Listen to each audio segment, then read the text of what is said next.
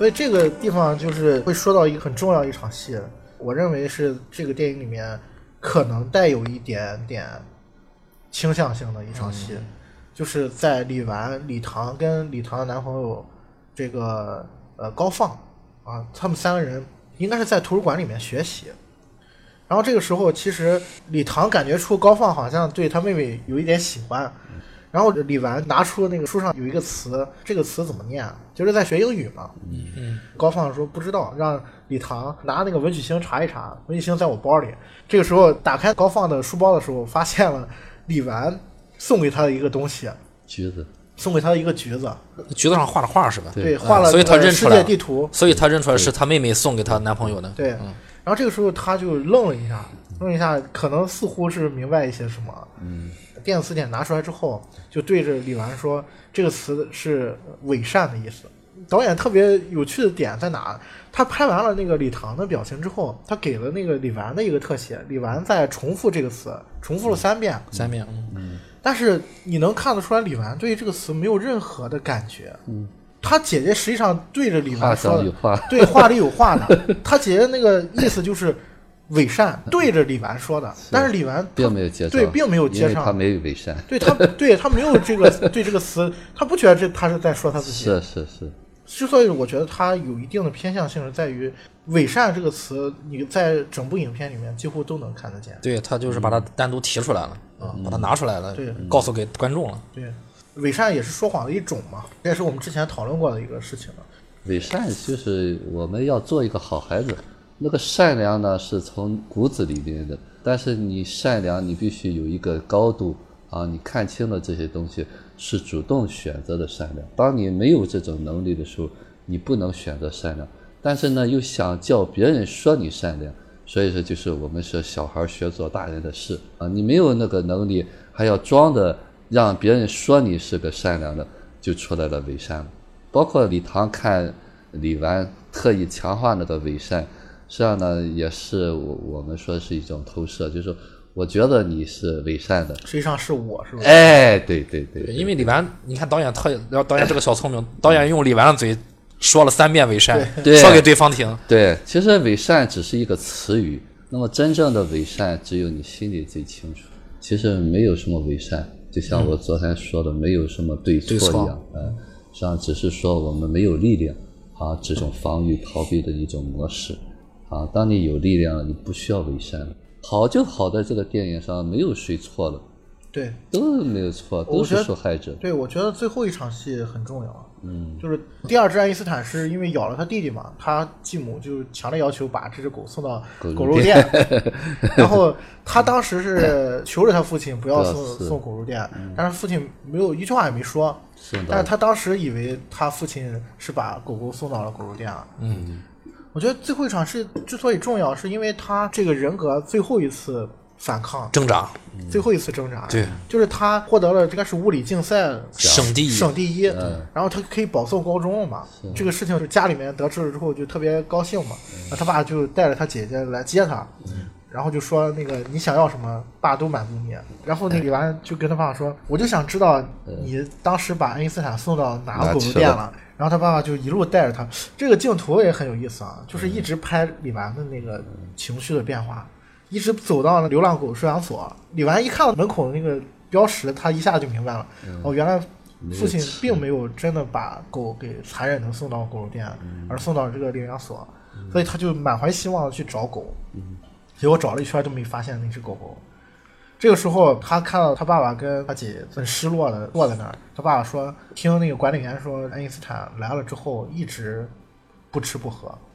绝食而死，然后李纨什么也没说，他坐上车上之后他就跟他爸爸说了一句谢谢。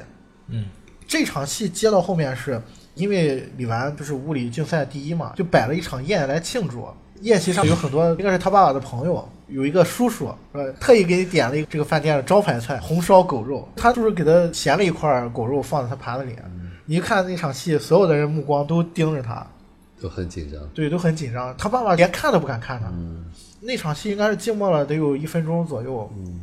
他就把那只狗肉放在嘴里吃了。我觉得那一刻起他所有的抗争都结束了，但是导演恰恰没有在这个点上结束，嗯，他接的是什么？接的是李纨坐在他父亲的那个车上，他妈妈给他爸爸打了一个电话，实际上是知道李纨取得这个成绩嘛，要恭喜一下女儿。这个电话放下之后，先是李纨问他爸爸说：“你跟妈妈是怎么认识的？”嗯，然后他爸一下子就绷不住了，然后就开始一边哭一边跟李纨说对不起。我觉得那一刻其实特别符合我们今天说的这个事情，就是这个影片并没有批判谁，是每个人都很不容易，过自己生活非常不容易，他接受了很多很多自己不愿意接受的事情，每个人都是这样很无奈的长大的。他父亲也是一样，他父亲并不是对他没有爱，就是非常爱自己的孩子，但是他父亲的眼里面有很多事情是没有办法改变的，他已经成长成这样了，但是可能从心理学的角度来讲，他可能还是可以改变的。对，其实不是可以改变，就是说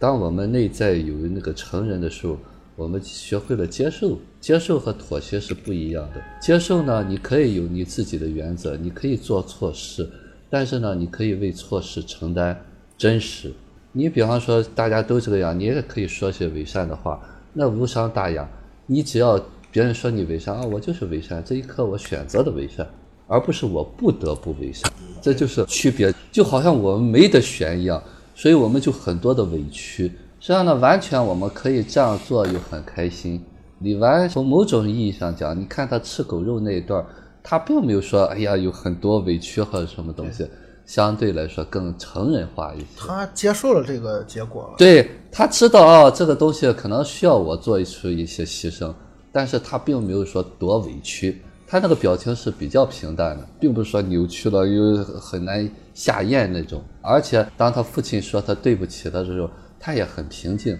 他那一刹那间并不是说哎呦爆发出来哈，你看你怎么对不起我或者怎么样。而且还有一段他和那个李唐在路上看到那个爱因斯坦，对，那个相当的成人化的那个东西，他说我很害怕他扑上来，对，我害怕他认出我来了。对，其实那个是不是就是爱因斯坦？应该就是他就是说他认出爱因斯坦，但是他说他很庆幸爱因斯坦没认出他来，对。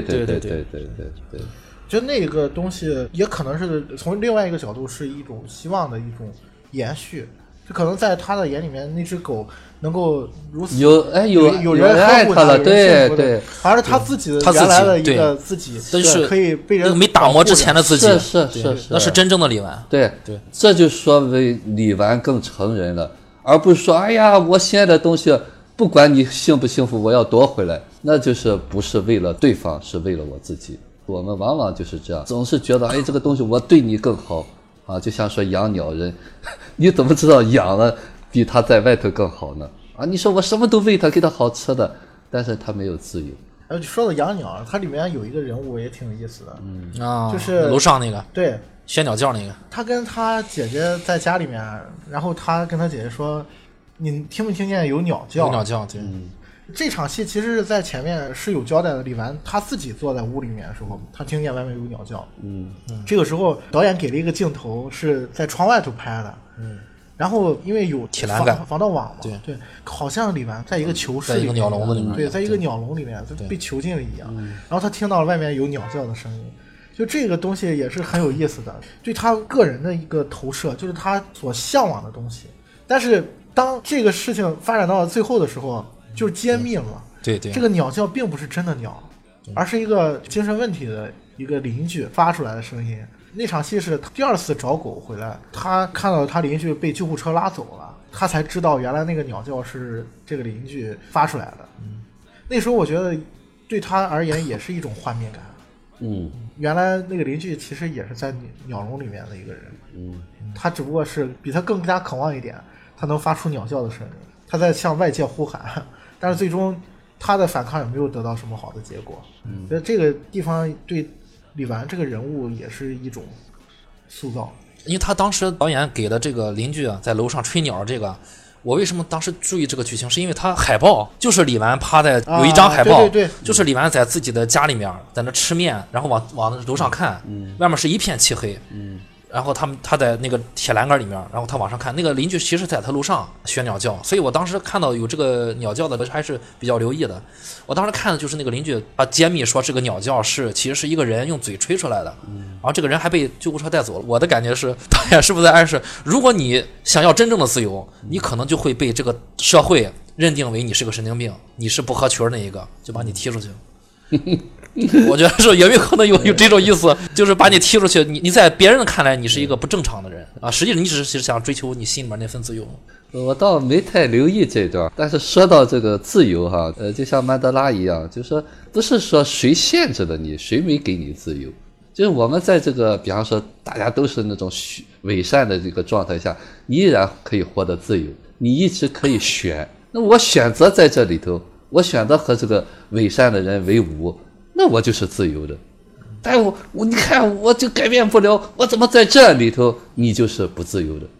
没有监狱也是不自由的。对啊，没有监狱你也突破不了。对，你自己塑造了一个监狱，你幻化出这个社会是一个美好的，所以你永远是住在监狱里边。当你接受了这个社会就是这样的时候，你就是自由的，这就叫接受。这个尤老师恰恰提出了另外一个点，是我认为他这个影片的一个主题啊。是选择。是电影一开头就是李纨在对着镜头说话，他就说他之前买那个裙子啊挺困难的，选择困难，因为买红色买绿色买回来之后都会觉得啊还是原来那个好，另外一个好。对，因为他那个又看时间简史，对物理特别感兴趣嘛，然后他就觉得这个世界上一定存在平行宇宙，有不同的我同时在发生同一件事情，然后可以囊括所有人生的选择，这样我们就不会因为错过某一些选择而难过伤心。这句话也出现在他丢狗之后我是怎么安慰自己的，因为我认为世界还有其他的平行宇宙，可能在另外一个宇宙里面爱因斯坦还很健康的活着。然后这一点首先是他本身他有自我疗愈的部分，就他自己有一个自己的一个对世界的认识，所以他通过这个部分可以疗愈自己的一些伤痛，就这个是很重要。第二点就是我觉得它包含了这个主题，就是选择。说有一句话嘛，说人生命最大的一个价值就是在于选择，我是否能够真正能自主的做选择。其实这个影片里面到处都充斥这种选择，从选这个兴趣小组开始就是在选择，就人生处处都在面临选择，重要是我们能不能从自我的角度去做选择。其实这也是最深最深的一个主题，就是说当我们内在有很多压抑的东西，就是我们说早年积攒的一些情绪的时候，我们就会选择让我们痛苦，让我们看不清，让我们有情绪出来。如果是他内在没有这种自恋，其实我感觉这个狗丢了就会痛苦，是因为我有痛苦要表达。如果我们看不清这个东西呢，就会投射到那个狗离开我就会很悲惨啊！你要这种感觉，让自己焦虑，让自己愤怒。如果你内在没有这个东西的时候，你相信这个世界离了谁都一样，他有他自己的人生轨迹或者他的命运啊，你为什么不接受呢？所以在这一个阶段的时候，你永远可以选择下一秒让自己舒心开心，这是需要相当大的能力和力量。所以说我们还是回到这个成长的角度，就是说我们怎么样去把自己看清楚了解清楚了，不该人之事，不管是你的父母也好，你的环境也好，你等他变吧，你等到他们变你才变，你就一辈子被他们所困住。所以李纨最后说实话，他开始和这个社会和解，开始接受。我觉得影片里面也有这个主题在，是就是不断在和解。对对对，他并不是说批判啊。对，我最早的时候说他影片里面有一层对称性的一个叙事在嘛，其实我觉得这层这个叙事也是暗含了他选择的这一部分的这个主题，所以用平行宇宙这个说法来表达他的这个意思嘛。其实我们也能看得出来，就是说它里面几个对照，前后两只不同的狗，前后两场不同的家宴，还有李纨跟他姐姐，李纨跟弟弟，甚至是我觉得他姐姐李唐跟他的继母，他们之间也有很微妙的一对照的关系。你能看得出来，其实他的继母他的那种性格的表现其实就是李唐长大以后的样子，就是会有这样一些东西在。这些东西我觉得都是在表达，其实人生的轨迹可以有很多很多种，在于 你是否真的是自己自主做出了你自己想要的选择。一定是你自己选择的，你有机会，千万别赖谁。所以你如果赖谁的话，你就是一个傀儡。聊到这儿，我突然想起来，这样看来的话，李纨他的最后的这种状态倒也不能完全说是社会和家庭把他塑造成这样人，我觉得他心里面也有点往成人的方向迈进了一步。我为什么这么说呢？即便他吃了狗肉，他到最后他见到第一只爱因斯坦的时候，他依然可以哭出来，他并没有完全变成成人的麻木那种，他心里面可能还是保留着那个第一个爱因斯坦在他心里面，他可能只是选择了，就和于果老师说，我可以和大家一块为善，但是我不确定这是不是导演的意图，或者说导演没有给意图，让你自己去想，也是让你观众们自己去选择。只是有一点是让我打问号，就是如果说他真的是更成熟了，迈向成人了，他也许见到第一只爱因斯坦，他也不会哭了 okay, 啊。他觉得这就是他的这个，也不能说命数吧，就是说他现在过的生活，也许比在我们家更好。那是他，我们只是感觉那个狗需要我，就像吃狗肉一样。那个狗肉有什么？如果我们不吃狗肉，就代表了我爱狗。对，这不是一谈，对，那不是直接画等号的。对，这个其实是我们认知对于这个事情感情的投入。对对对啊，我们更用这种我不吃狗肉来表达我有多愤怒。其实和吃不吃狗肉没有关系。对，如果狗肉端上桌了，你已经客观来说，其实确实狗已经死掉了。和你那个狗没有关系。对，因为你桌子上这只狗已经死，你再怎么愤怒，对吧？它不会再那个。就像那个酒肉穿肠过夜。对对。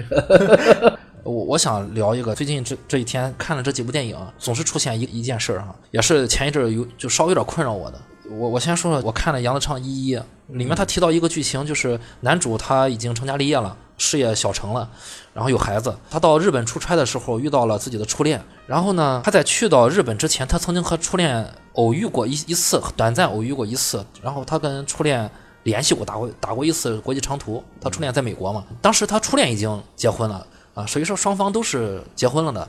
然后呢，在这个电话里面，他初恋怪他嘛，怪他说当时你没有留一句话就走了。他就在电话里面就跟他说，哎，还好你没有接电话，是一个你们家电话的这个自动答录系统，因为当时手机还不普及嘛。你怪我说当时我没有给你没有一句话我就走了，其实当时我也有很多原因的，但是过去这么多年，现在看当时呢就不叫原因。这句话就是深深触动我。但是后来呢，他俩到了东京偶遇了，面对面了，他也再次跟他初恋提到了这件事。他说当时我没说一句话就走了，原因是什么呢？就是当时不想去学那个机电系，考大学嘛，报专业，结果我爸我妈还有你们所有人都让我考机电系，就说没有人去顾及到我到底想去考什么系。这是一个电影里面的一件事。你看这个事情直接导致了他和初恋分手了。后面他曾经跟初恋说过一句话，说你是我这一生中唯一爱过的女人啊！即便都这样，他还是和初恋分手了。然后这是一件事。再就是咱们昨天看到的那个小孩子们，就是身为人母里面的那个男主，他不想去学律师，然后他老婆就非得让他去学这个律师，是吧？他也就是去逃避，不去图书馆去复习，啊，出去打橄榄球什么的，然后就回到了这个电影里面了。然后这个电影里面提到什么呢？李纨的物理很好啊，他爸就是说要去给他硬报这个英语班，他不想学英语。甚至还貌似很贴心的把他的表姐拉来去给他辅导英语，后来慢慢竟然被打磨成了英语考了前五。因为我上学时我化学超级差，我就是对化学真的不开窍，我也不感兴趣，我不是不想感兴趣，是我也去努力去学过，我真的是不开窍，我就搞不懂那个化学那个公式是怎么弄的。但我物理和数学就都很好，有长处有短处。李纨竟然能英语学到前五，他之前他都流着泪他不要去那个英语班，到最后结尾就是他物理就能考省的第一名，但他已经不屑于告诉身边人，不屑于告诉他爸，他没有告诉他爸，他爸都是后来才知道。他说：“哎，你物理考了第一名是吧？你怎么不告诉我呢？”他那个奖状寄到家里面去了，他爷爷发现，对，就是大家就是很欢欣鼓舞的说：“哎，你都物理考第一名了，省都第一名了。”然后他姐姐说：“你怎么这么淡定啊？”对，你想想，你为什么这么淡定呢？然后你所有人站在李纨的角度上，你想想他经历什么？他经历了一个不喜欢的学科，考到了班里面的第五名，然后他兴高采烈给他爸打电话说：“爸，我英语考到了第五名。”那他为什么物理考到省第一名，跟他爸不说了呢？对吧？这不是啪啪打脸吗？然后这几个电影里面这几个情节都串起来了。我突然想起来，朋友圈问过我一个朋友啊，他就是在朋友圈发了个状态，他说我孩子就是课业重，报了好多班，然后我就回复他，不报班不行吗？他就没回复我。我就跟我老婆经常聊这个事儿，我说我们也聊，就说以后孩子到底报不报班，我们也问了身边很多的就是关系好的朋友，他也自然不会跟我乱说，他就跟我说，他说你不报班不可能。我就在想，万一当年我妈给我报了个化学班，现在我是个什么样子？我会不会化学考班里边前5名？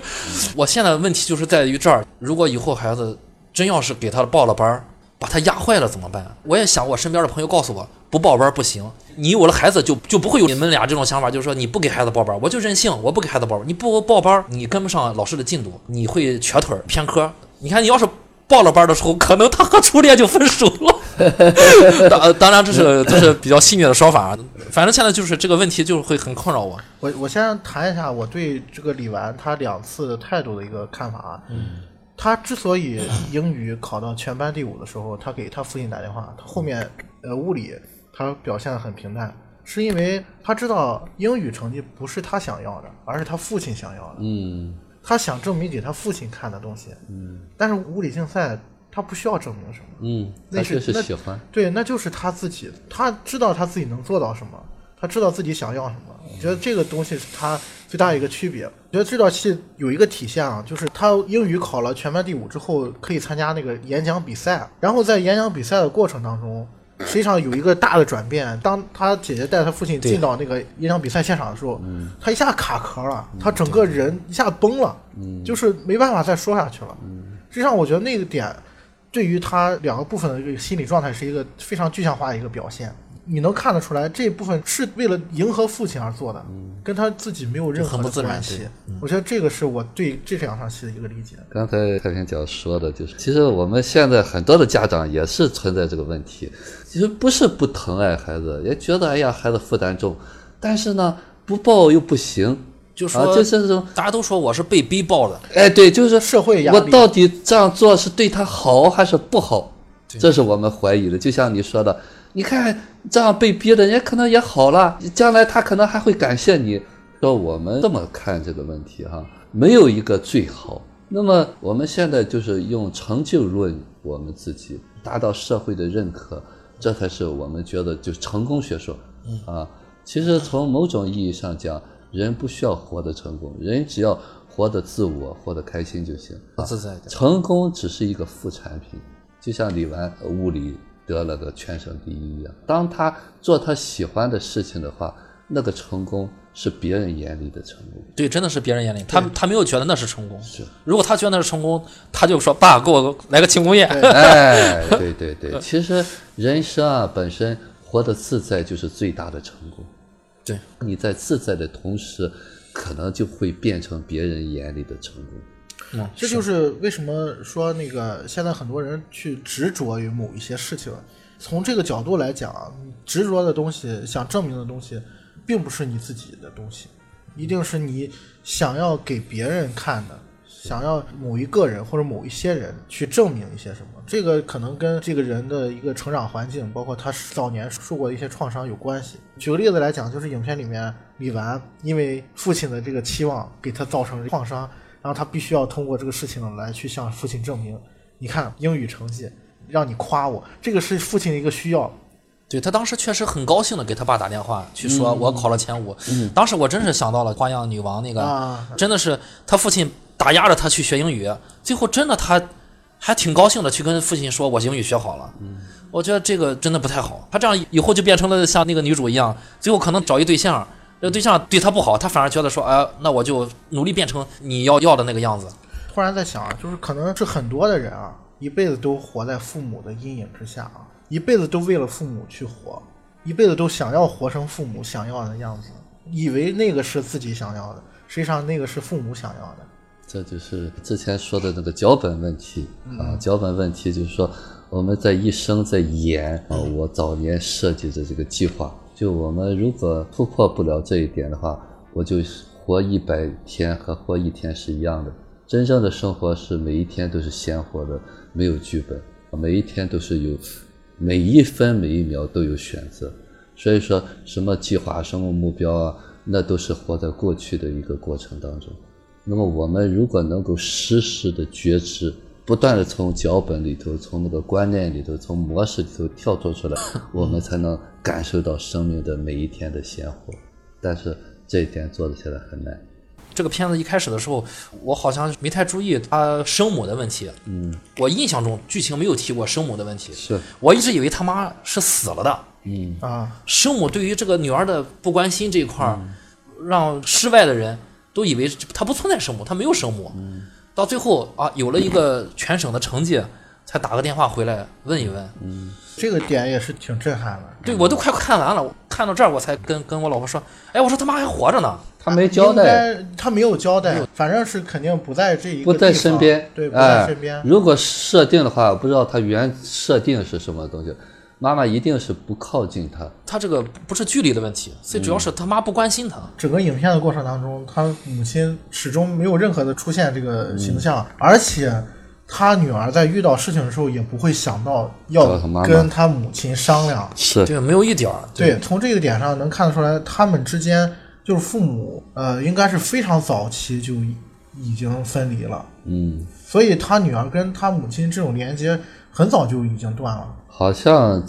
感受到就像他当年可能和他父亲和他母亲结婚是比较小比较草率的决定。对，那场哭戏我也觉得。对，他爸爸好像也是在不断的成长，也觉得好像犯错了一样。那场哭戏是很打动人的。对，然后我回忆起就是他爸那场哭戏啊，和李纨最后看到第一条爱因斯坦的时候的那个哭戏，那个感觉是有点像的。就是李纨看到了以前的自己，他爸哭戏的时候，我觉得他可能也想到，因为再回首嘛，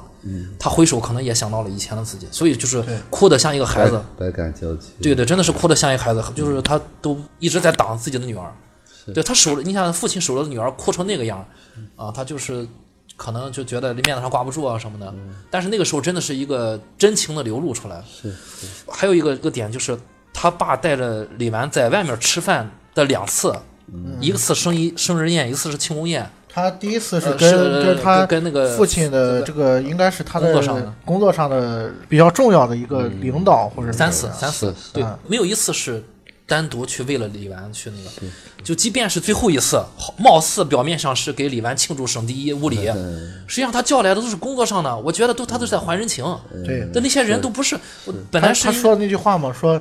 你看你爸有今天是这些叔叔的，对，就是这种场合我庆祝他这个好成绩啊。其实应该是一个很私密的一个，就家人一个团聚的啊，或者说就是反正就是自己家里人。如果是这样的情况下，就不会出现给他狗肉了，因为所有人都知道这个狗肉的事儿，这个梗在哪儿，就不会出现这种事儿了。在那个时刻就很残忍的给他端了狗肉过，就是因为这个外人不知道。那外人不知道，不就是因为你叫来外人了？所以说他这一点也是表明了父亲你想证明什么？除了我对我女儿的高兴之外，我还希望利用这个东西去做社交上的一些对。其实和别人有什么相干呢？这种饭局我觉得在我们观众特别有共鸣，就我们也经常能参加这样的一些饭局，有一个借口咱们就来一下，对吧？因为你们也以前大家都知道这个饭是为什么吃的，对，因为别人以前也有用同样的这个借口来让我去了，对吧？对，包括聚会一样，同学聚会一样，对，到底大家对我也觉得同学聚会，对，大家是不是联络那个儿时的那种纯真的感情和对老师的那种思念，更多的是显摆。其实这种事情在中国家庭里面是特别常见的，是社交一部分。对，最可怕的就是他觉得我这样一点问题没有。对，大家都是这样做。对，大家都是这样做的。对，就是这个影片它有一个主题嘛，就是都是这样长大的。之前没有觉得有什么问题。对，所以说对没什么问题。对，我们成长是一种突破性的。我有时候经常和学员说，能来成长是相当勇敢的，你在和这个社会作对呀。对，其实我也在想这问题，就是如果你老是来参加这个心灵方程式或者听咱们的节目，那你是否有这个勇气做出了自己的新的判断、新的选择？所以你看他饭桌上有一场戏也是前后有一个对照嘛，就他父亲因为说你这么小的孩你出去喝酒爆发矛盾的那场戏，对，然后有打脸的一句，对，然后后面在饭桌上就说你替我跟你张叔喝一个啊，这种也是很有共鸣，在我们小的时候也会有这样的情况发生。李纨他的那个当时那个表现是非常有抗争性的，就说你不是不让我喝酒吗？在孩子眼里面，大人的这种言行不一，可能大人觉得没什么，你看场合不一样，孩子是不可能理解这个事情的，是是。但是时间长了之后，我们就真的会变成父母一样了。因为你知道吗？他那个场合真的是耳濡目染很厉害，他叫了一帮朋友，他那个场合里面基本上都是很社会的人。就尤其是他导演给足了戏份那个，就和个学者似的。在我们文学界，意思书读的越多越寂寞。当时看了我们都会心的笑了，都笑出声来了。然后书读的越多越寂寞，他的意思就是我寂寞，但是我书读的多。他说那个也很有意思，说问那个李纨嘛，说你喜欢读书，你喜欢读什么书？对，你喜欢读什么书？李纨说我喜欢读那个《时间简史》。时间简史，对。然后张叔还是叫什么书的？然后我说，哎，那就是给小孩子看的。对。你看那个我们老祖宗逝者如斯夫，不舍昼夜，一句话就把时间问题说明白了，就是这种代入感是非常强的，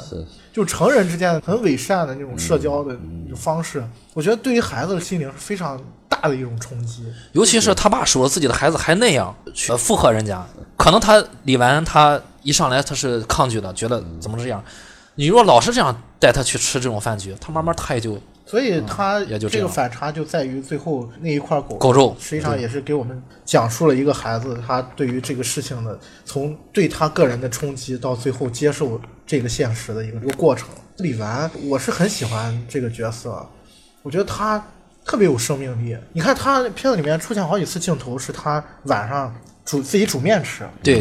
就这个食物啊，尤其是在那个状态下，你能看得出来作为一个青春期的一个孩子，他能量是过剩的，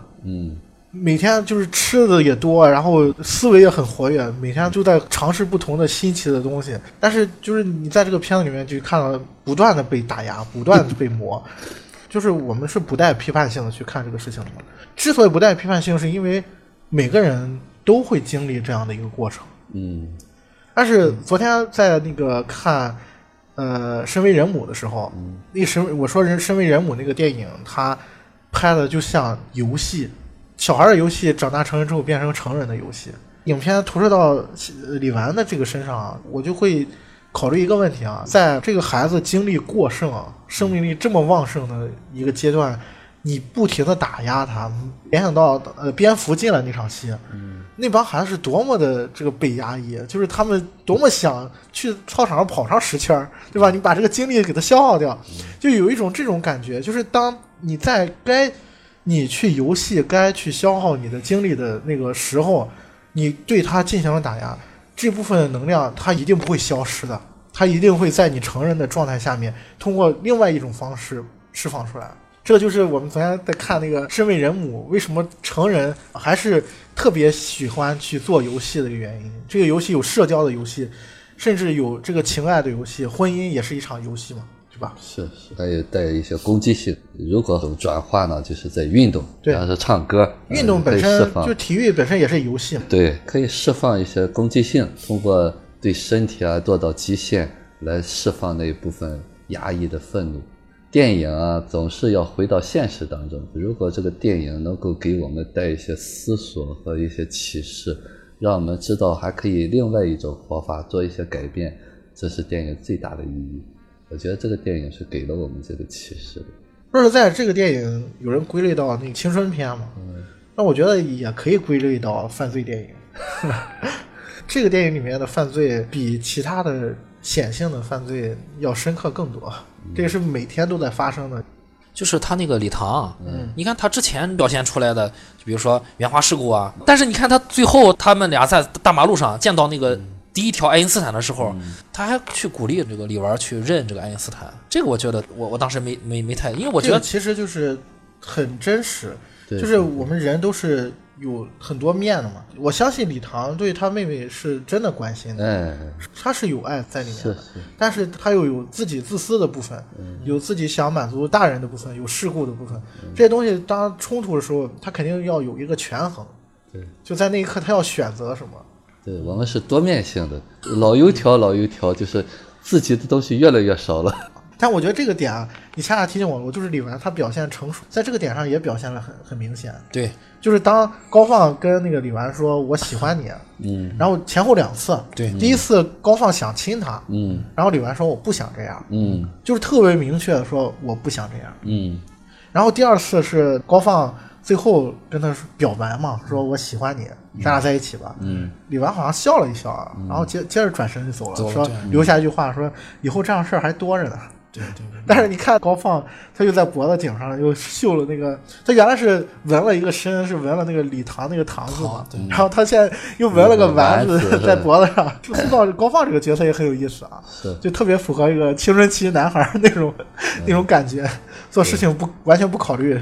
对对对，其实这就是我们小时候其实彰显，这样也是，那就有点扯远了。其实真正的恋爱没有几个所谓的恋爱，就是来寻求一个认可、证明。陪伴。对对对，李唐不是说过吗？说大家都追他，都喜欢，对，都喜欢高放。然后他说你喜欢哪儿？他说反正大家都喜欢他，我也就喜欢他了。是是是，这一点也是李玟他看得特别清楚。这个台词后面说的是啊，原来别人喜欢你就要喜欢啊，他姐姐那个观念是我总得喜欢谁吧，我总得喜欢谁。是是是，从某种意义上讲，李玟要成熟一些，就是更成人化一些。当然，这个他可能前头没有铺垫，或许是就是当年孕育他的时候，父母的关系还是很好的，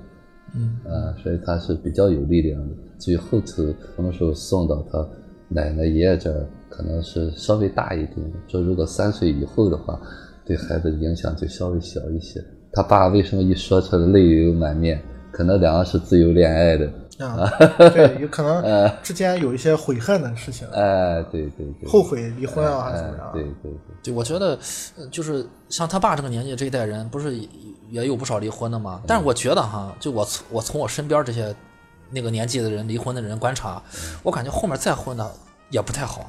后来我了解了心理学，我才理解，他就是不可能找到他想要的更好的，因为他可能就是因为以早前嘛，他最后选择的人总是这样的。你比如说，之前找了一个酗酒的，最后发现后来这个酗酒的更厉害，真的，我真遇到这样，所以可能他爸哭的原因就是想起了以前，可能以前那个更好。这就是昨天我们说那个代际传递嘛，那个父亲母亲什么样，嗯，我们也就会活成什么样。就你想他当中在重复。对，他兜兜转转这一辈子，马上就要变成老人了啊！最后发现二婚还不如那个呢，还给了女儿这么多的伤害，自己还弥补不了，哭是肯定的了。对，爸爸也是左右为难。就像你刚才说那个，他爷爷一开始看起来好像很和睦的一个，对，真的是一开始挺和睦，突然就爆发了。我想，哎，怎么这样啊？但其实你看，他爷爷跟他爸爸之间是有个对照的。实际上，你能看得出来，他爷爷跟他爸爸是一样的。是是，爸爸在爷爷面前唯唯诺诺啊，什么东西，嗯，是嗯。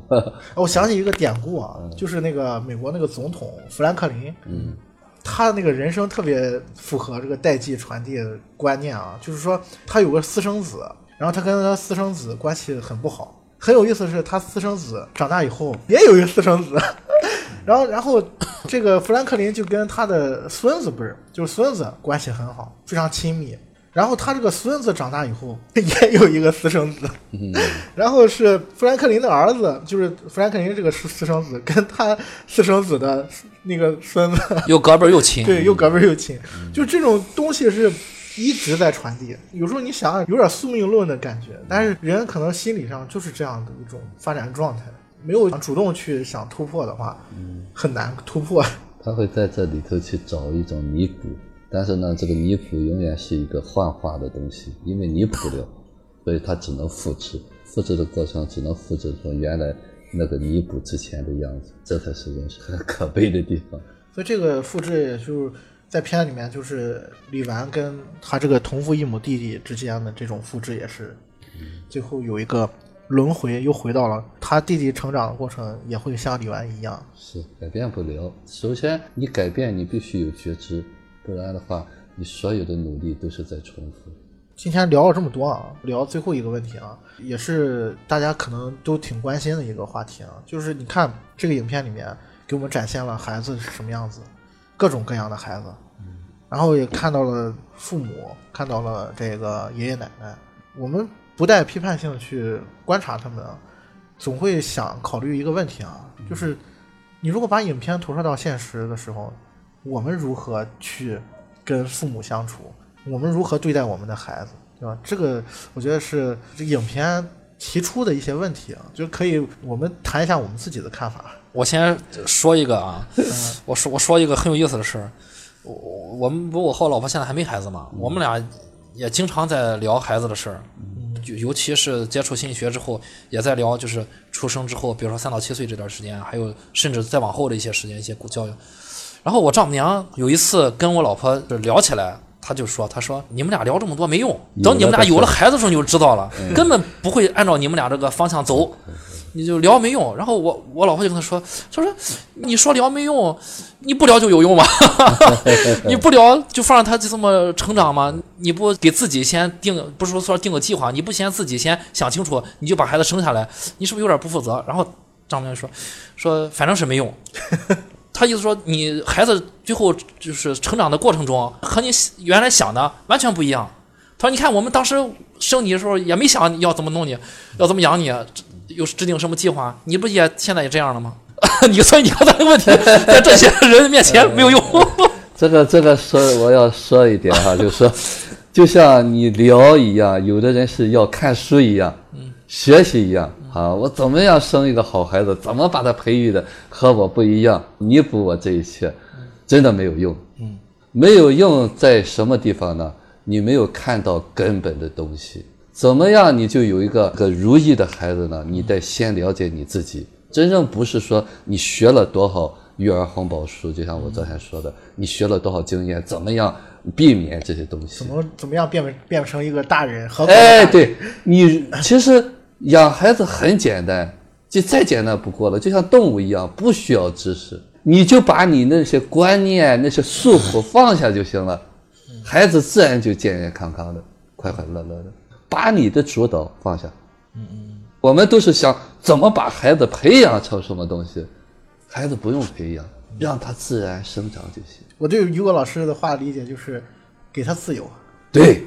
你能不能有力量给他自由，尊重这个孩子，让他发展出他自己的个性。我突然想到一个问题啊，这个问题谈到这儿，就是咱们包括听众们，关键是对这个自由的理解。对，这个就太微妙了。当听到这一步的时候，大家有孩子人心里想，我已经给他自由了。关键是你再想远一下，你给他这些放任他胡乱吧。哎，对，你给大家马上就会想到，自由是不是就放任他不管他？对，大家的自由到底是追求的是什么？大家对自由需要有一个重新的认识。即便你就觉得我给他自由真的是最高尚的自由、最好的自由，你还是我觉得在上帝视角再看一下、再审视一下那些自由。反正我认为啊，这个片子已经给我们答案了。自由就是给他选择的权利。这是我个人的理解啊，自由不是说我可以任性散漫，我可以做任何胡作非为，在街上那肯定不是那样子。我觉得是给他能够有一个空间自己去选择的。实际上呢，所谓的自由就是尊重他是一个个体啊，允许他有犯错的机会啊，允许他有超出你想象的选择。那么那些是他需要承担的，不代表我们不去限制他，但是这种限制不是非理性的。就是说我们会有一个社会化的过程。举一个很简单的例子，我们出生以后那个小孩都不希望大小便需要按时按点上厕所啊，都想随地大小便。这个我们要回到社会当中呢，你就成为异类了。所以如厕这一点我们必须要训练。但是呢，如果你前期如果没有足够的爱和接纳的话啊，如厕都是1岁左右才开始如厕。所以说你前期没有个爱做铺垫的话，所有的限制都是伤害。对，这就是我们上期讨论过的这个话题。如果是给那些没有孩子提个建议的话，我只能说孩子在这1岁之内就是无条件的爱，别提的立规矩。1岁之内，哎，对，1岁之内呢尽量自己带，1岁做不到，半岁之内一定要不离身边，不要送出去。如果有条件的话，爸爸妈妈都在身边最好，起码妈妈是24小时陪伴最好。就我觉得不会有做不到的，我觉得就做不到就是给自己找理由。这个有多难？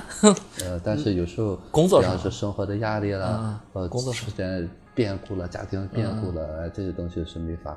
这就是说，不是说我们有这种心，这个孩子就能完美的，那就是他的命运，他的选择。他为什么出生在你家？所以有些伤害是他选择的，不是我们有意的。所以说我们能做到的就做到这些行为，剩下的交由他们。通过这个影片啊，思考了一些东西，就是说，一句话嘛，就是我觉得没有任何人是你生命的全部，不要把你自己的全部放在任何人一个人身上。你的孩子是这样，你的父母也是这样，你才是全部。全部其实就是自我嘛。对，当我们1岁以后了，怎么做？当那个孩子逐渐不太需要我们就是衣食住行的照顾，他有这个独立的意识，他可以自己外出的情况下，那么我们父母能够做的最好的就是做好自己。对，不需要教育，你把自己捋得越清楚，自己的那些东西越满足，就是爱自己，你才有机会爱别人。还是那句话，爱是水满之意，当你自己都不爱自己的时候，你所谓的爱都是控制。心理学上就是叫自我分化的嘛，自我分化的这个程度有多高？关于聊心，我们经常在聊这个事情，就是你能不能为自己活一把？虽然我们在聊，其实这事情其实挺难的，真的难，真的难，真的很难。但是我们在不断的，如果大家有这么一种意识啊，有这么一种理念，它就有改变的一种机会和选择。还有很多人呢，他是紧抱着不想改变。他也知道这些东西好，但是呢他那个内在的那种恐惧，那个小孩我说更小一些，他很害怕被洗脑，他一定要按照他的那个思路来走。那种人就需要更多的一种个人的访谈啊，个人的疗愈啊，才会有。李纨对他弟弟的那个态度很有意思，就是他有一场戏是在周岁宴之后，他弟弟其实就是公开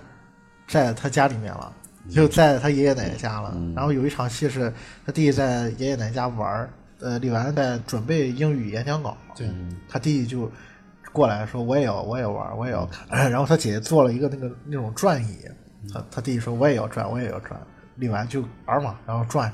他弟弟说了句话，说姐姐你真好，等会你去我家，我让爸爸给你买玩具给你，我家里有好多好多玩具。就是那一刻其实挺触动我的，就是觉得这个李纨这个孩子确实是太成人了，他继母那个表现也恰恰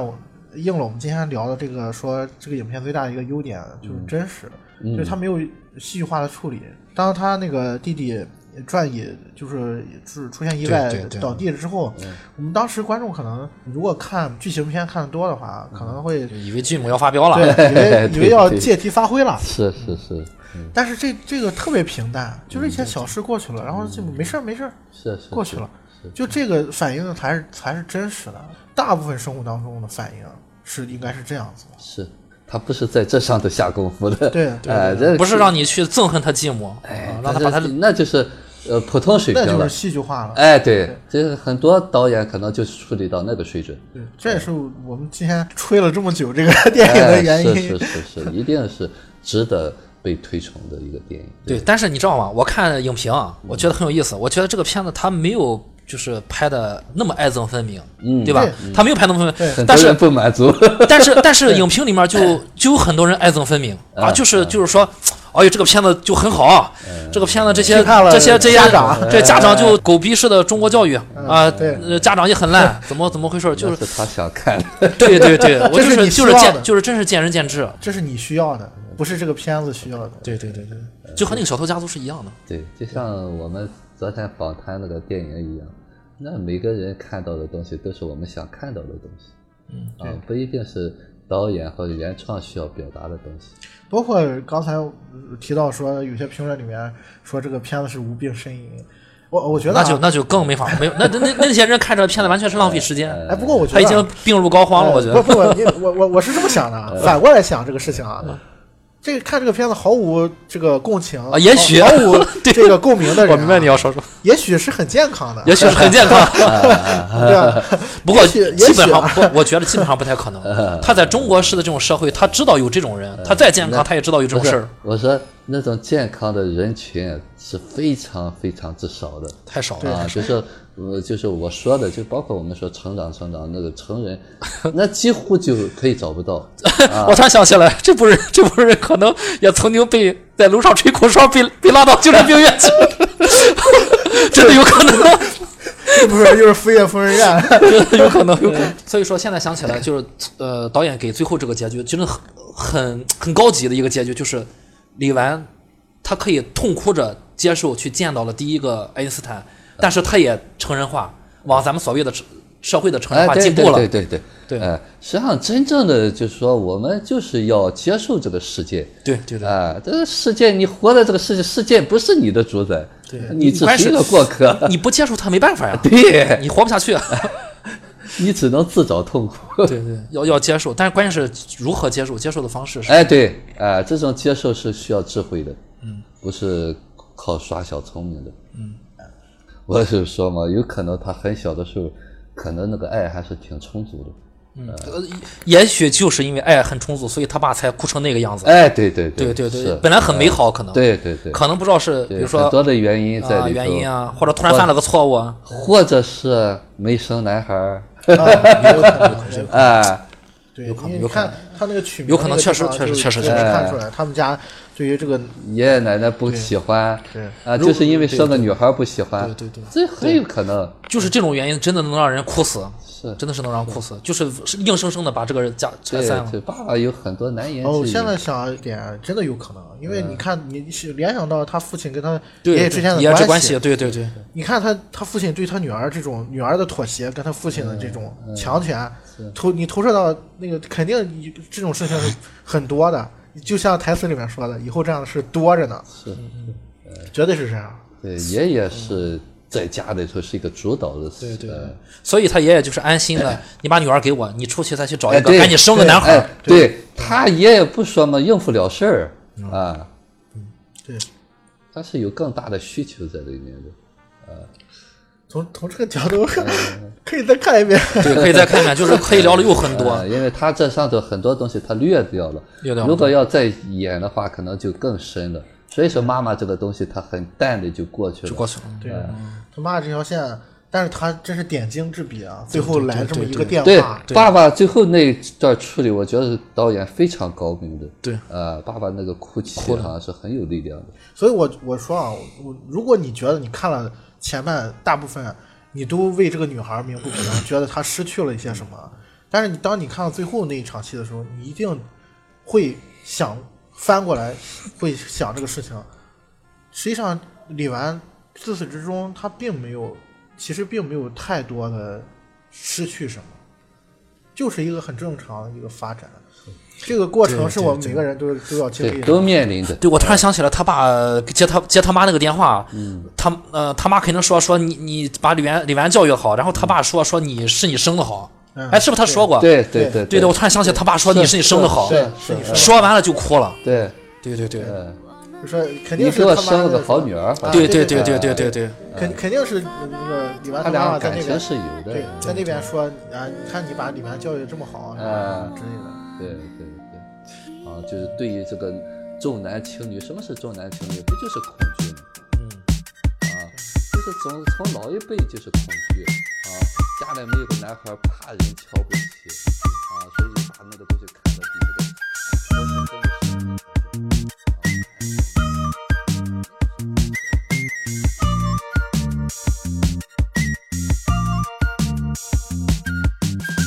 深。爸爸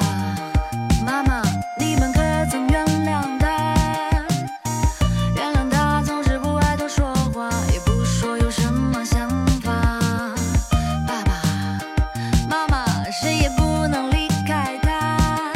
哦，乖，听话乖。